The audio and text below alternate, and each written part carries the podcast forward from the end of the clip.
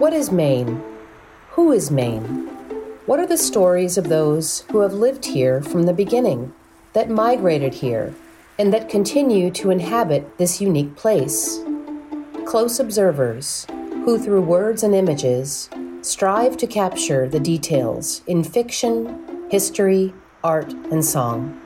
These are conversations from the pointed firs, invoking the spirit of place with artists and authors from Maine.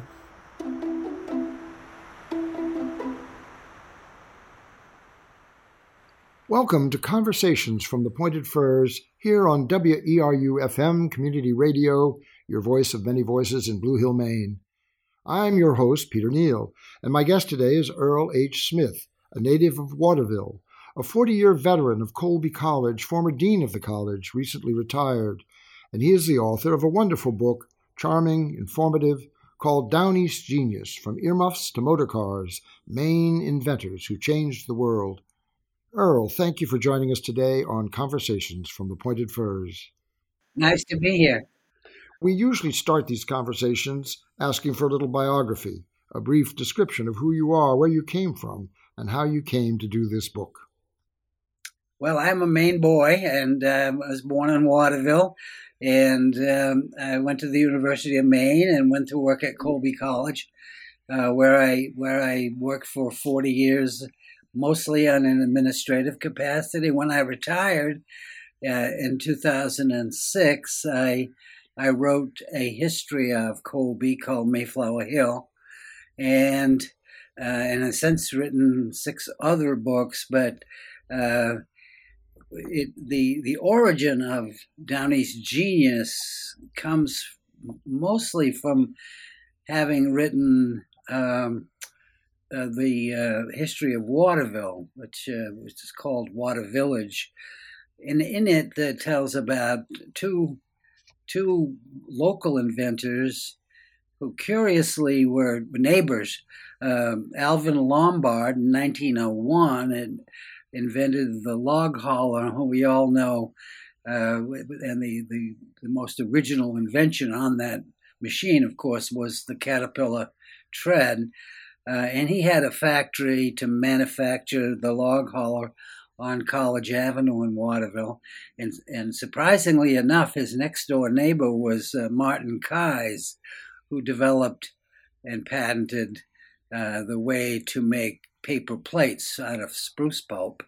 And so those two factories right in Waterville and two rather significant, impactful inventions led me to wonder about Maine and inventors, and that got me down that path. Well, it's interesting. The neighbors uh, sort of represent a, a, a, continuity from from harvest to production. Um, clever in the sense that uh, uh, you could you could cut the trees uh, and then turn them into something practical, utilitarian, uh, without having to ship them to China and back. Exactly. Exactly. Yeah. I don't know. Um, I don't know how many the Maine's experience in all of that really followed where Maine was at the time, and so of course it was agricultural and and and and the sea and the fields and the woods, and so a, a, a number of early inventions related to those enterprises. You know, the uh, I've always been fascinated by the the the, the figure of the the tinker. Uh, it's it's sort of a mythological, iconic figure, uh, uh, uh, uh an itinerant, uh, wise man who can fix anything, and if he can't fix it, he'll invent another way to do it. and it, it, it just seems to me it's a kind of uh, again archetypal figure uh, and one that is inherent to the to the idea of Maine. I, I think you're absolutely right. I, I am intrigued by that whole whole notion. You know, in the beginning, um, and I have some theories which I will share with you. But in the beginning, when Maine became a state, 1820, there were only 300,000 people in all of Maine. That's in 22 million acres of land. There were only 300,000 people. Uh, so that the, the, the culture was one of isolation. Uh, nearest neighbors were a long way off, and the only transportation was by horseback. And, and it developed a, a culture of independence, self reliance, making do, wasting not. Uh, and I, I really think there's something to that, which gives, which accounts for the fact that there are so many, uh, there were so many inventors in Maine uh, because they had to do it by them. They had to do it by themselves. Most every farm had a forge and, and workshops and barns and sheds where they had to do things for themselves. Uh, and then you add to that the Maine climate, uh, which is which which sort of encourages that isolationism where the people had to hunker down and and they, they couldn't send to the store and couldn't send away for things they had to make them themselves and i i go back to my experience at Colby, if I can just make a little side point here. Um, I because I am a Maine person, I had special interest in in the Maine kids who went to Colby, uh, and through most of my time and today, uh, Colby has become sort of an international college, but but but it keeps its promise to Maine kids and in any given year, 10 to 12 percent of the student body are from Maine. And what I marveled at was that while only 10 percent of them or 12 percent were from Maine, every spring when the Phi Beta Kappa list came out, it'd be almost half of them would be Maine kids.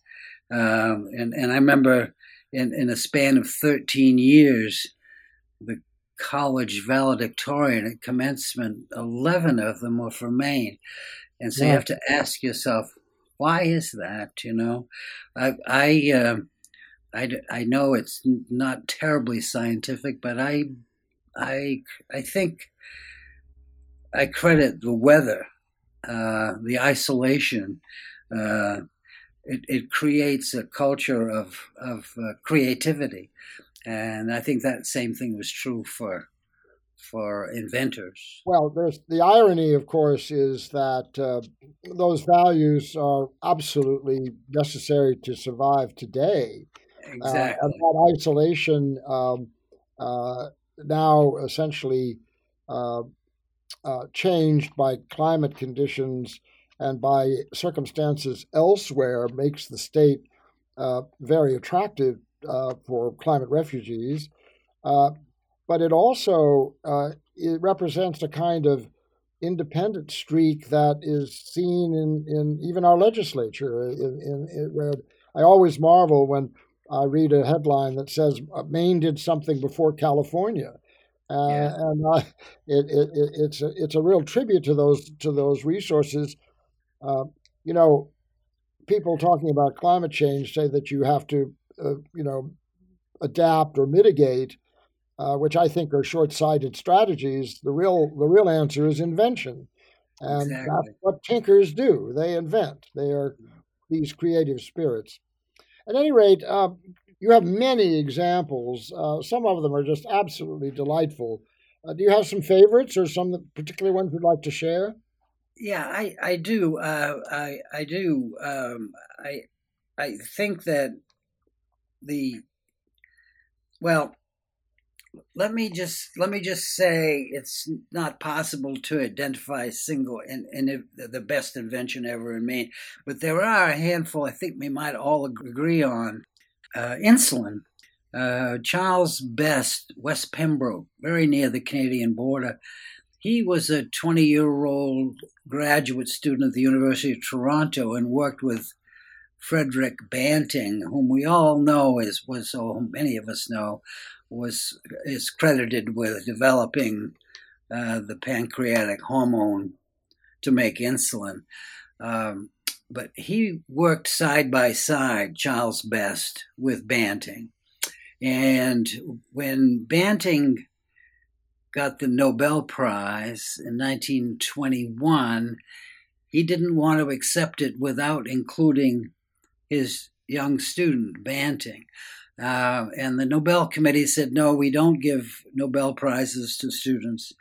Uh, and he insisted, and, and he and he insisted that that he share that prize with Charles Best, and uh, and in fact shared the monetary prize for the Nobel with him. There's certainly very few inventions in Maine that have, that have saved more lives than than insulin.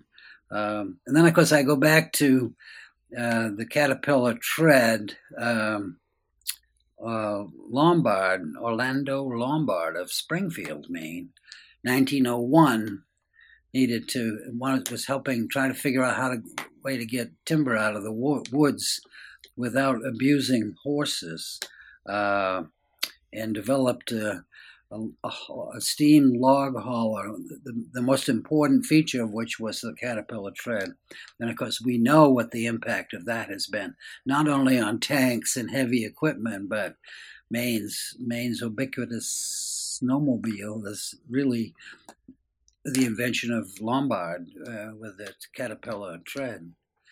Let so, me get this right. The, the caterpillar tread had never been used or developed. Even Leonardo didn't do the caterpillar tread. No, no, not not not one that worked in any event.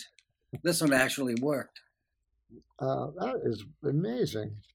And of course, that that that that had a world worldwide impact uh, Hiram Maxim uh, of Sangerville is probably the most interesting person to me in the book. I mean, I would, like, I'd like to meet these people and sit down and talk with them, but I would like to meet Hiram Maxim because he was a real character. And long before he invented the machine gun, which is what he's best remembered for, he put the first fire sprinkler system in. He had the first lighting system in New York. Uh, for a long time, Hiram Maxim was um, engaged in a patent dispute with Thomas Edison over who had made the first incandescent light bulb. And Edison won by a matter of days, uh, filed his patent only just a matter of days. Speaking of, of patents, one of the things you and I had talked about before was the, the patent office, uh, a very interesting feature and some, one that I refer to often in the book. Uh, in 1790, George Washington, first term, first inaugural address, said he needed to create a patent office. He could see it all coming. He knew that this country was going to just explode with new inventions, and somehow these people had to be protected because they started on the farms uh, agricultural, before the Civil War, agricultural inventions, uh, later in the factories during the Industrial Revolution, and more recently in laboratories, which was, in Maine is still among the leaders. But that started back with George Washington to record patents. They had it it was housed along with the post office in a place in Washington, D.C. called Blodgett's Hotel, which actually was never a hotel and in 1836, Blodgett's Hotel burned down, and the man they got to put the patent office back together was a man by the name of John Ruggles of Thomaston. And he created the first U.S. Patent and Trademark Office. Uh, many of the original patents had been lost and some were they were able to refile and, and, and collect them again, but others were lost sort of forever. And and the that's why the patent numbers today begin with X because in the 18 from 1836 on, the numbers began X whatever X one the very first one was Ruggles' patent for a um, train wheel, a steel train wheel that he devised that in enabled the, the train to have more traction in the in the snow. There you go, weather again. So, you know, I've always been fascinated by the patent office. It's something that that I suspect most people have no idea even exists. And it has two pieces, two parts, well, three parts to it. First, the protection aspect for entrepreneurs. Uh, it is a way that somehow someone with a bright idea, even with no capital, can protect their invention and share, at least, in the benefit of it. Uh, and without that, we know that uh, a bright idea can be assumed or stolen very easily and very quickly. And there's so many stories of people who have invented things and who for whom have never been compensated for the value that they have created. Um, the other part of it, for me as a material culture interest, are the drawings. And I think that the engineering drawings that are submitted with patents, particularly the historical ones, are absolutely elegant. They're works of art. Yeah. Um, uh, and people don't really understand that or appreciate that. Uh, they're all filed away and, and highly vulnerable. I think lots of them have been lost by fire to fire. And then the third thing and, uh, is the, the models. Uh, if I understand it correctly, when you submitted a patent, you submitted the drawings and a description, but you also built a model to scale. And these were all stored in various places uh, and kept. And some of them also were uh, lost to fire. I'm told many were stolen. And I once went to a barn up the Hudson River in New York State where a man had amassed a collection of something like a thousand patent models. How he'd gotten them, I don't know. Where they had come from, they had come from the office one time or another, whether they'd been cleaned and legitimately put on the market or not, I don't know. But the idea was to collect them uh, for a museum, and it was a financial transaction that uh, we could not afford. And I don't know what happened to them. Uh, I know the man died, and for all I know, they're still rotting in that barn. Well, the the the that whole patent business is rife with piracy. Um, whenever money is involved, as we know, there's crooked there are crooked deals. But uh, in Maine, in the case of Maine, uh, the very first story in the book is about Obed Hussey of Hallowell, who developed the first Reaper, uh, who was immediately challenged by Cyrus McCormick of Ohio, who said he developed the first Reaper. And that began what we know today as the Great Reaper War, which went on for 20 years, 1834 18, 1855, where they challenged each other and fought in the courts and goodness knows, because the man who held the patent to the Reaper, of course, was assured of a fortune. Uh, actually, it turned out they both made out quite well in that one. Um, uh, as I said, Martin Keyes developed a, a machine to make paper plates, very a Rube Goldberg kind of a device, which he, he made a model of that somebody stole. And when he filed for his patent, the other fellow, who was actually a co worker, claimed that it was his model and his drawing and his idea. And Martin Keyes was sort of a fastidious guy, so he kept very careful notes of his daily work. He kept a diary. And he got his diary admitted in court and it proved that he had been the one who actually developed this machine. So the other fellow lost, and Martin Keyes won. Margaret Knight of York, who developed the flat bottom paper bag, which, by the way, is no laughing matter because flat bottom paper bag is a rather important thing in this world. Once we can figure out what kind of bags we're going to use. And she filed for a patent and discovered that her model had been stolen or at least examined and well enough for somebody to replicate it. And uh, she took this fellow to court for having stolen her idea. And his only defense was that it wasn't possible for a woman to have been able to make such a complicated machine. It just simply wasn't possible for any woman to do that. Therefore, it was his. Thankfully, he lost. So, yeah, patent office and the patent business and The other thing that happens, of course, is at the same time that you are trying to make something because we need it, I'm also trying to make the same damn thing. And so it brings people who are at the head of the line together and they compete. And who knows who was the first one to do anything. But the Patent Office tries to keep that straight. This is Conversations from the Pointed Firs on WERU FM. My guest today is Earl H. Smith, author of Down East Genius From Earmuffs to Motorcars Maine Inventors Who Changed the World. Well, uh, that Margaret Knight is an interesting example. I, I, uh, when she died, uh, she's she's in the National Inventors Hall of Fame.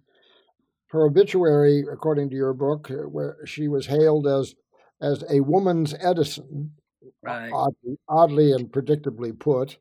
I, I note that many, many of these people in your book are, are women. Well, not as many as you'd think there would be. Uh, and it's it's very clear that what happened was that women, uh, up until the middle of the last century, the, the men owned the women, and so they were just chattel. They did not have any rights. They couldn't file for a patent. I'm guessing that a lot of inventions that women made were just handed over to their husbands. Uh, but Margaret Knight was the exception. Margaret fought for women's rights without knowing she was fighting for women's rights. Uh, little small things. The patent office we were just talking about always filed patents by first initial, last name. So they filed her patent for the flat bottom paper bag as M. Knight, and she fought with them and made them put Margaret so that they would the world would know that it was a woman because there weren't very many women. Yeah. Uh, well, it, you know, some of these things may may appear uh, mundane, but as you say, the the flat bottom paper bag is about as essential these days as as any container that we have. Yeah. Um, some of these things are so so ubiquitous that we don't really understand that somebody actually made them. The paper bag is a very good example. I mean, you can imagine yeah. trying to carry apples around in a flat bag, right. you know, in an envelope. so, uh, yes, um, Margaret, Margaret uh, did a great job. Uh, the toothpick is the other one. Yes. Yeah. Well, I, Foster and Dixfield didn't really invent the toothpick. Uh, the, the, toothpick had been around since early times, but what he did was he he made the machine that could make toothpicks, and he made it from somebody else's machine. So he's sort of a, as an uh, outlier in the in, in, the invention business, but he was no slouch. He had invented other things as well. And yeah, toothpicks. We were swimming in toothpicks. Eh, take a slice off a log and cut it up, and he, they made shoe pegs with it. He figured out how to make them smaller and make toothpicks. And he had millions of toothpicks before he had any customers because you didn't sell any toothpicks in Maine. Maine people went out to the woodpile with their jackknife and made their toothpicks, and they weren't going to pay for them.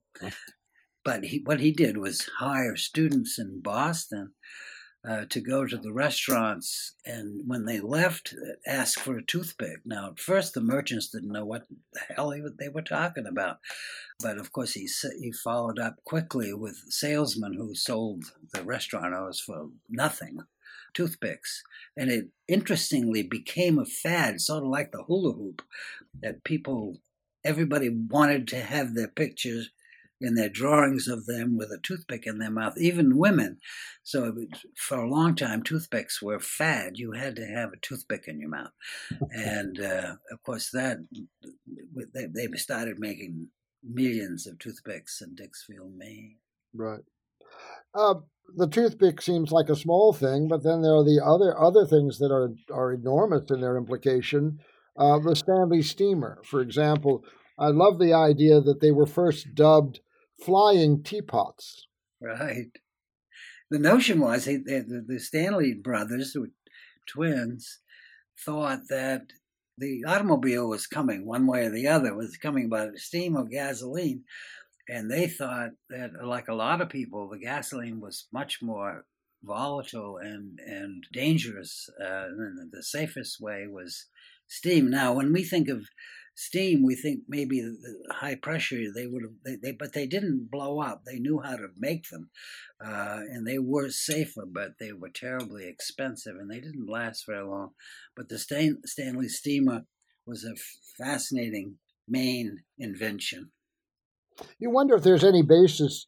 Uh, what do I know? But a basis of, of that as a, a source of propulsion for the, the automobile today. I mean, we're we're thinking about batteries, and batteries, of course, have enormous ecological implications um, that people really are not fully aware of.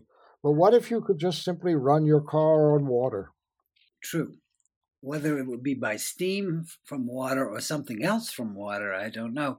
Yeah. The, the Stanley brothers ran into a problem because people, as they are today, and wanted to get in their cars and drive away uh, eh, with a turn of a key or a press of a button, and you couldn't do that with the Stanley. You had to get up ahead of steam.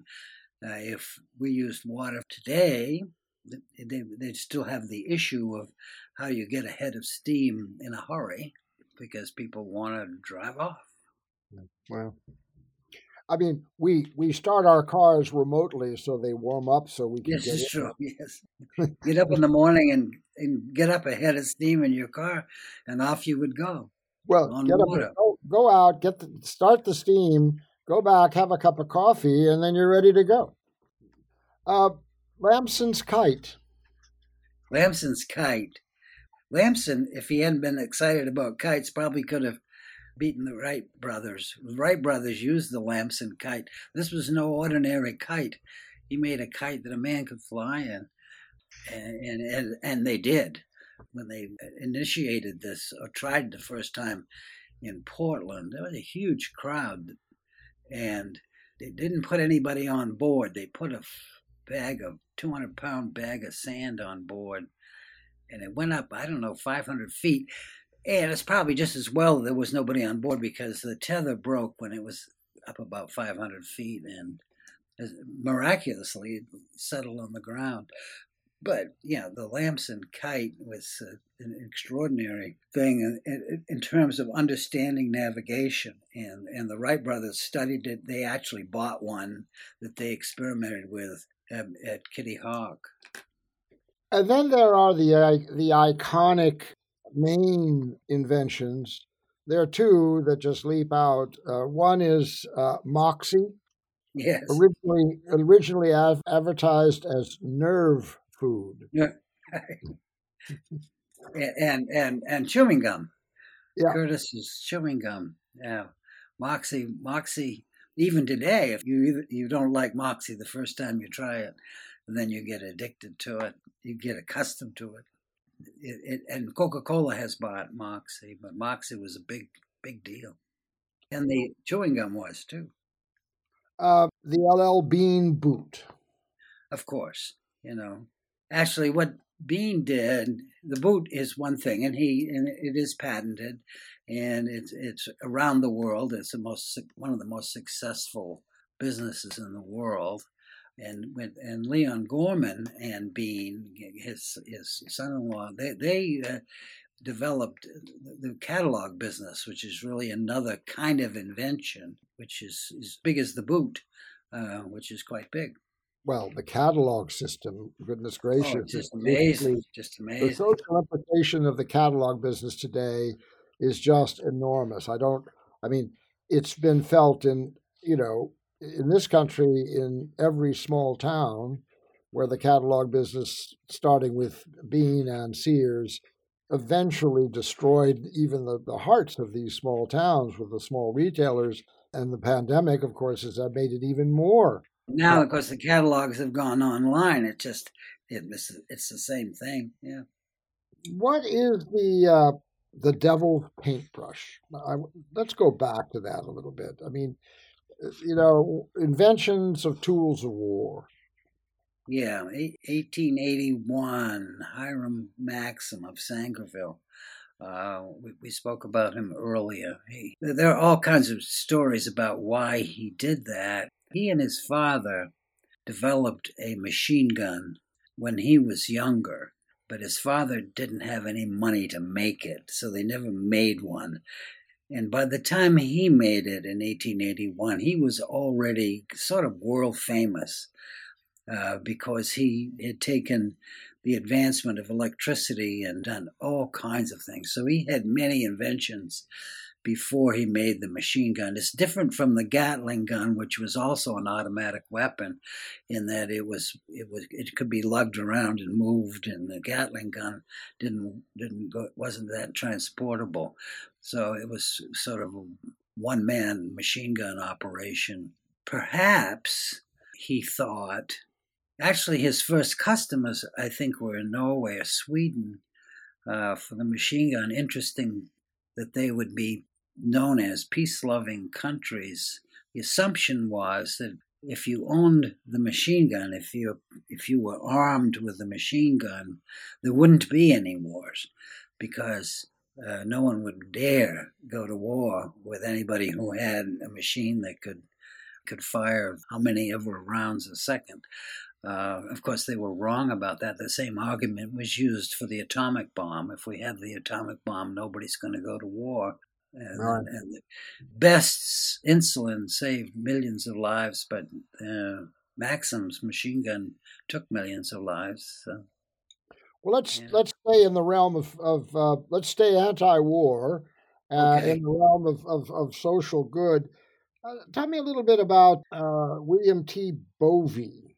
Bovie was a um, worked in early. He worked in medicine. He was at Harvard, and he worked in medicine and radiology in the very early days of using radiology as a treatment for cancer. Um, Harvard, for whatever reason, denied him tenure. And so he moved to Maine, to Fairfield, and went to work for the Jackson Laboratories and then took a position as a professor of physics at Colby. And he developed, or he had by that time developed, when he was at Harvard, he had developed a cauterizing knife, a knife that would cauterize as it cut. And it was called the Bovie knife. And in operating rooms today, you will still, that term is still used to describe the cauterizing knife, which is the Bovie knife. He sold it to Harvard for a dollar, and oh. then and then moved to moved to Maine. But that's one that's a very significant healing device. Yeah. And once some somebody told me that uh, I think it's Columbia University was given the patent for the the cigarette making machine. Oh, really? so that every time every, any cigarette was made by anyone anywhere in the world, the machine itself generated a kind of royalty payment that went into the endowment of Columbia University. Don't quote me on it. I'm saying it publicly, but it just seems to me that these these hidden sources of revenue within endowments they they do surprise from time to time. That could, that could, that could cause a problem if you've mentioned that. We tell the students at Columbia that, yes. Yeah. Another one in the terms of sort of public good, Nevil Hopkins. Uh, you you talk here about him. He uh, devised a synchronized electric registration and voting system that allowed for mass voting by means of radio communications. Yeah. Uh, yeah. I mean, uh he's the kind of father of absentee voting, you might say. Yeah. Yeah. Uh, I, I gather also here's a here's a side benefit. He found a method of identifying the number of radio sets tuned to a particular station that is essentially the essence for the Nielsen rating system for radio and television advertising. Right, it's still being it's still being used, isn't it? Yeah, yeah. To be able to tell how many people are tuned in, I always wondered how that was done. They say so many millions of people watch the Olympics. I mean, how do they know that? It, it's apparently done electronically by the, these kinds of devices. Um, the donut hole. Donut hole. Rug. What the heck was his name? Ruggles? No. Who's the donut hole? I've forgotten. Well, it's easy to forget the donut hole. I well, mean, yes, it is. Yeah. uh, it's um, Hanson Crockett Gregory. Oh yes, Gregory. I'm sorry, I couldn't. I can't always keep these people straight. He he was a Danish sea captain out of Rockport. Was it Rockport? I think so. So it goes. Uh, Danish cakes were what you know as a donut without a hole, and the frustration was always that they weren't cooked in the center because the edges cooked faster than the middle. The story goes that he was aboard ship and a storm came up and he was eating a Danish cake. And in order to manage the ship, he plunked the cake onto the onto the spool of the steering wheel. After the storm, he took it off and discovered that he a donut. Now I don't know if that's true or not, and I'm very careful to say that in the book, but it's a nice story. Well, it's like Seinfeld. It's a story about nothing. How do you exactly, do you, exactly? He, did, he, certainly didn't invent the donut, but, but he invented the hole. As I was reading this, uh, I kept saying to myself, "Wouldn't it be great to just invite all these people over?" I know, and just sit around and have them there for an afternoon, and and see what happens. What, yeah, yeah. would there be laughter? Would there be fisticuffs? well, no, I think I don't know. I would I would just think that would be wonderful. I would I would like to make my own table. I don't know who I'd put it. I'd certainly put Hiram Maxim there. He was a character beyond words. He was an atheist. He he he, he railed against religion, uh, I mean, crazy. Eh, but it, but his family were Millerites, and the Millerites believed not only that Christ was going to return, but they knew what day he was coming back. In 18, whatever date it was, in 1850 something or other, they set the date for for Jesus to come back, and of course he never showed up. So um, you know his family sort of run out of town but but this man lived a fasc- fascinating life, and he had to have been a true genius. It, he, he, he created many things. We think, of course, always of the machine gun, but there was much more to him. I put him around my table. Uh, how about Robert Benjamin Lewis?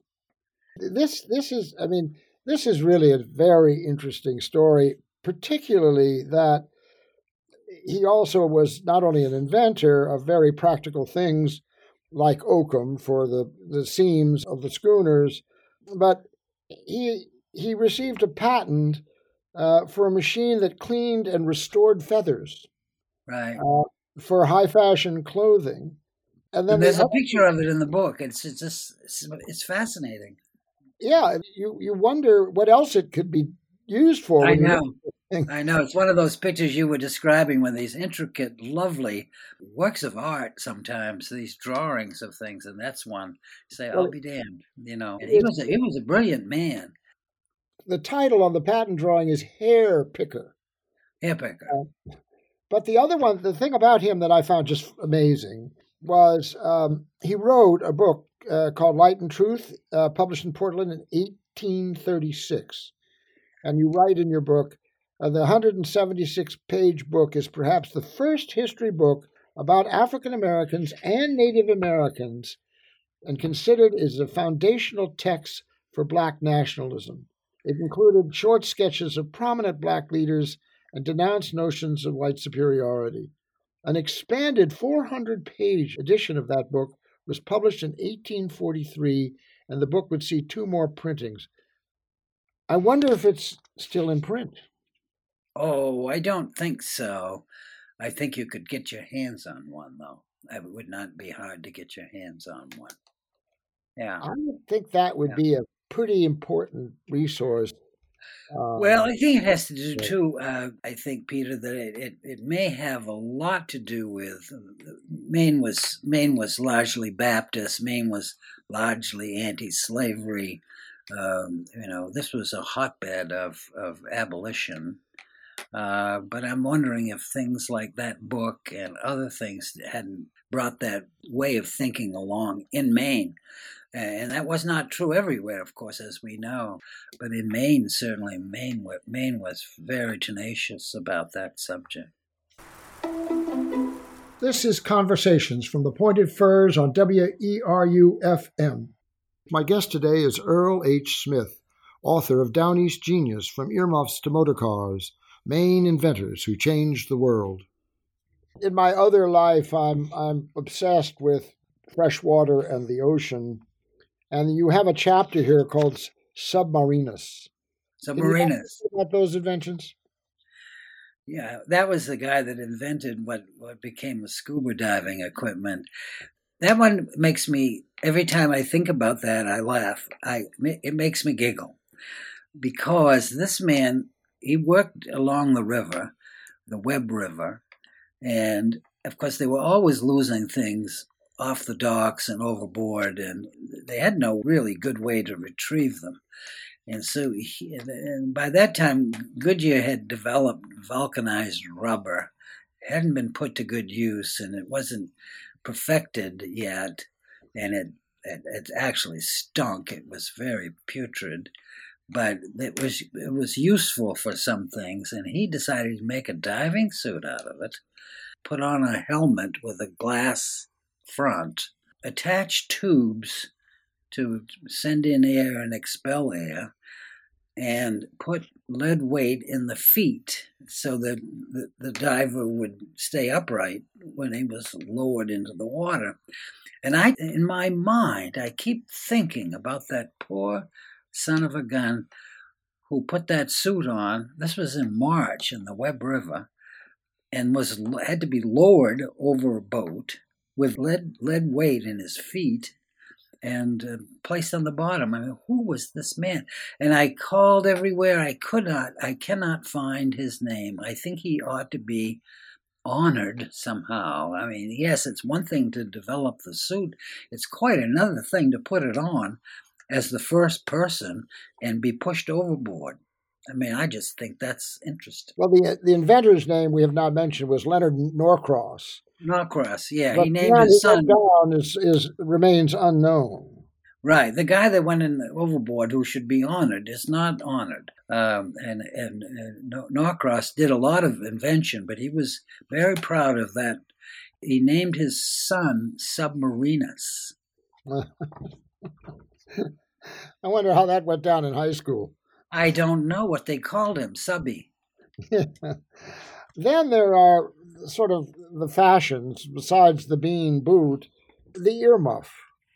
Yes, yeah. Well, the Chester Greenwood, uh, Farmington, had big ears. Um, they were always getting cold. His grandmother, they took some, I think, tufts of beaver, and she sewed them onto a wire spring. Uh, and what he patented was this wire that you put over your head that that grasped your head. Not much to it, and that was sort of like the toothpick in a way. It was became acceptable fashion, and then it became a fad. That you you really didn't need anything more than a pair of earmuffs, and you would be kept warm. And for for years, Farmington was the capital of the world in producing earmuffs. And then, of course, they developed hats that covered your ears, and that sort of went south.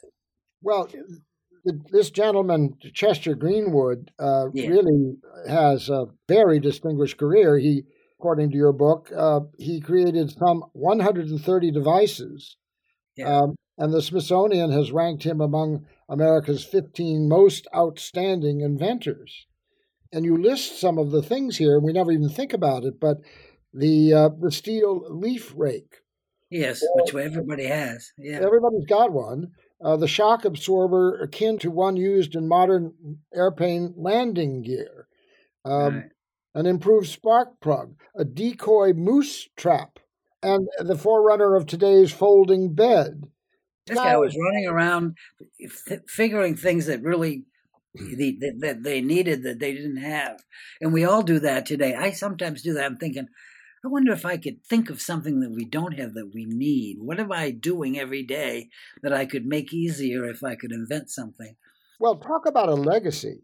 I mean, if, if you're interested in posterity, you want your life to be remembered long after you've gone. Invent something. Donut hole or, or, or the steel leaf rake. And yeah. every time somebody has a cup of coffee or rakes their leaves, they're holding your legacy in their exactly. In exactly. Now you can hold my book. Yeah, I've got your book, by the way. Highly recommended. Uh, go to your independent bookstore. Uh, it's published by Islandport Press, which is a Maine publishing company. Uh, We're blessed to have it. Yes. Yeah.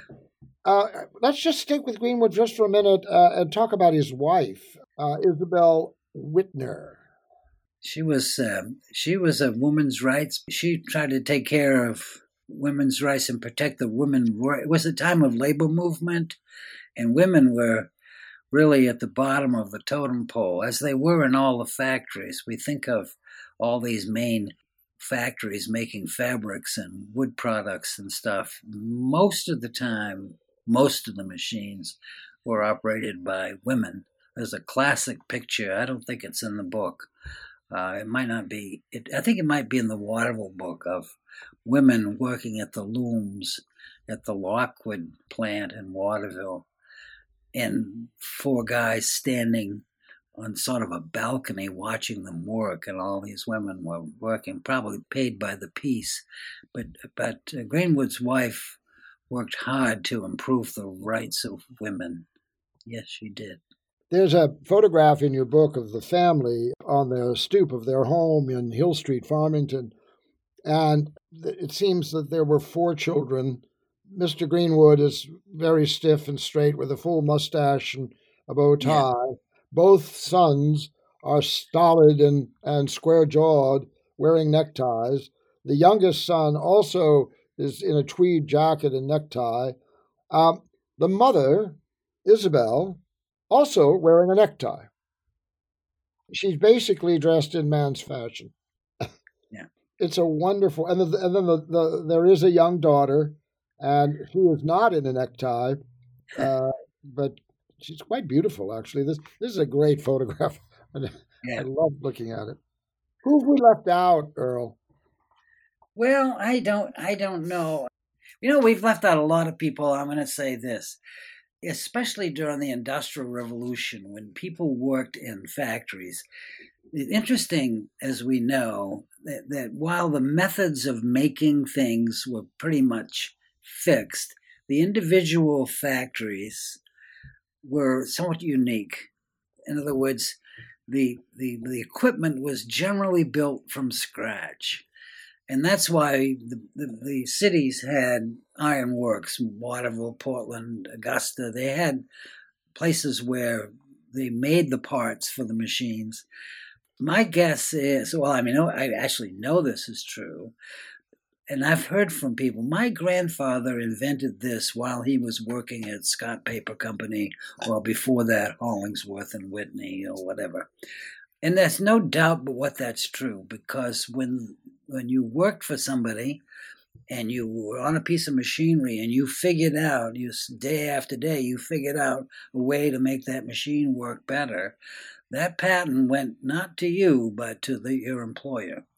Uh, and so there are tons of unsung inventors out there. Speaking of that, I don't always know who they are, but I'm always run, running into somebody. Who did I run into the other day? I made a note of it.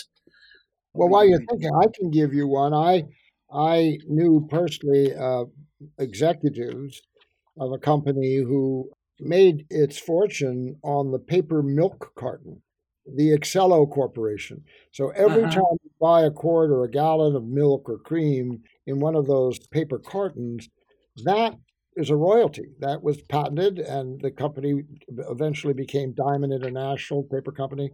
Uh, and the man who invented that was a worker in a waste paper company where they had were just recycling cardboard and out of that, he derived the design for the product and never received a penny. No, that's very common. I think that's yeah. that, that's that's very common. There are two people, I think, Peter, before we're finished, that would have to be mentioned in in the context of Maine inventors, and one of them is a rather modern day, uh, Charles Peddle, of Bangor, who died just three years ago, Hmm. who invented the computer chip. I mean, that is an amazing invention, and it, it gives rise to all of our personal computers. Our entire life is based upon these days of that invention of of Charles Peddle because he made the personal computer possible to buy, you know, and reduce the price and everything. And so he's a remarkable Maine inventor, ranking right up there with the best of them. I heard the other day, I was going to tell you, Frederick Albee of Alna, somebody I missed in the book. His father was an arborist, and his father taught him how to graft trees. This was during World War One, or before World War One. He devised a way to graft bones, bone grafting, which hadn't begun until World War One, and you can imagine the need for that. And I, he should have been in my book, and he's not. So Uh, we're running out of time, and uh, so that's my segue into uh, Frank Bunker Gilbreth, uh, um, who was very successful as a general contractor. He built mills and dams and power plants uh, in the United States and in Europe. And he was a bricklayer, I guess, originally, and invented building tools and machines, including the safety scaffold for bricklayers, uh, conveyors, and improved concrete mixer. I mean, here's a man whose inventions are around us as we build infrastructure to this day. and and and an expert on time and motion, who was still in the textbooks today. Gilbreth, cheaper, He- cheaper by the dozen. Cheaper by the dozen, the, the film about his his family of 12 children with Clifton Webb and Myrna Loy. But yes, that time and motion study thing, he did it with his wife, according to your book, Right. Lillian Moeller Gilbreth, who was a psychologist. right. And they conducted these studies and built a reputation as efficiency experts. Exactly. the beginning uh, of This all that. is ongoing. I mean, it's a huge psycho industry out there that is, you know, in terms of management studies and efficiencies and the, organization of production worldwide. And his theories are still the basis of these studies. It, it- Yeah. you know, very, very interesting man. Well, I think we've run out of time. I love your book. I just thought it was so interesting, not just in terms of the history of industry and invention, um, but as a catalog of ingenious people, creative people. They're all artists in their way, uh, and as a carnival of characters. When you read the book, it's it's brief, but you get a picture of these people in a way that that I found really entertaining and empathetic. And, um, you know, I go around now and I just look at my neighbors differently, and I realize that every one of them is an inventor. Yes, Uh, probably true. In, in their way, everyone is inventing something, and isn't that the way forward? No, no doom, no gloom. If you have a problem, fix it. Fix it. let's leave that as our sort of final admonition uh, here in conversation with Earl Smith. Um, thank you, Earl. Thank you. My guest today has been Earl H. Smith, native of Waterville, Maine, and former dean at Colby College. His book, Down East Genius From Earmuffs to Motorcars Maine Inventors Who Changed the World, is published by Islandport Press, Yarmouth, Maine, one of several small publishers in the state who specialize in personal memories and local histories, books not always easy to find unless you frequent your local independent bookstore or contact the publisher directly. I urge you to do so. This is the fifth edition of Conversations from the Pointed Firs, interviews with authors and artists who evoke the spirit of Maine. Previous conversations have been with Mihku Paul, Indigenous poet and teacher on the idea of wilderness as first formed by the first peoples of Maine. Chris Newell, director of the Abbe Museum in Bar Harbor, on how to release the cultural power of artifacts and crafts. Rob McCall, essayist and columnist on the history of nature writing in Maine, and Gordon Bok, musician, writer, and rememberer, interpreter of memories of the Atlantic coastal tradition through story and song. If you missed any of these, you can find them archived at weru.org and pointedfirs.org, We would love to hear your reaction to these programs, and if you are so moved, invite you to share your thoughts, comments, and recommendations by email to info at pointedfirs.org. Thanks for listening. Sarah Orne Jewett published her American classic, The Country of the Pointed Firs, in 1896, and it has remained a quiet evocation of the best of Maine. In a special edition published by Simon & Schuster, it is described as follows. It tells the story spanning three months' time in the life of a small coastal town called Dunnet Landing in 19th century Maine. A lone female visitor arrives and finds logic with the widowed Mrs. Todd, the town herbalist, who introduces the visitor to many of the town's inhabitants. The visitor's impressions of the people she meets start out simply, and then almost invisibly they crescendo into a deep, intense human portrait. When I read this book, I am moved by the wisdom hidden in the simplicity of the story. The portraits of the people, the likes of whom are today my friends and neighbors, known and unknown. For Jewett, the place described is a best scape for living, in nature, at work, for community. It is a place to see, hear, smell, taste, feel, love, and celebrate the best of what we call home. At the end, Jewett writes, near the woods, we could walk along to the highest point. There above the circle of pointed firs, we could look down over all the island and could see the ocean that circled this and a hundred other bits of island ground, the mainland shore and all the horizons. It gave a sudden sense of space, for nothing stopped the eye or hedged one in, that sense of liberty and space and time which great prospects always give. What a perfect definition of the spirit of Maine. Please support our authors and artists, visit our galleries and independent bookstores, and give thanks for the natural beauty, security, and peace all around us. Thanks for listening to Conversations from the Pointed Firs. I'm Peter Neal. Conversations from the Pointed Firs is a Leeds Island Books audio project, produced by Trisha Badger, with theme by Casey Neal for Mock Turtle Music, hosted by Peter Neal. Find archived public affairs shows at weru.org and find us wherever you listen to your favorite podcasts.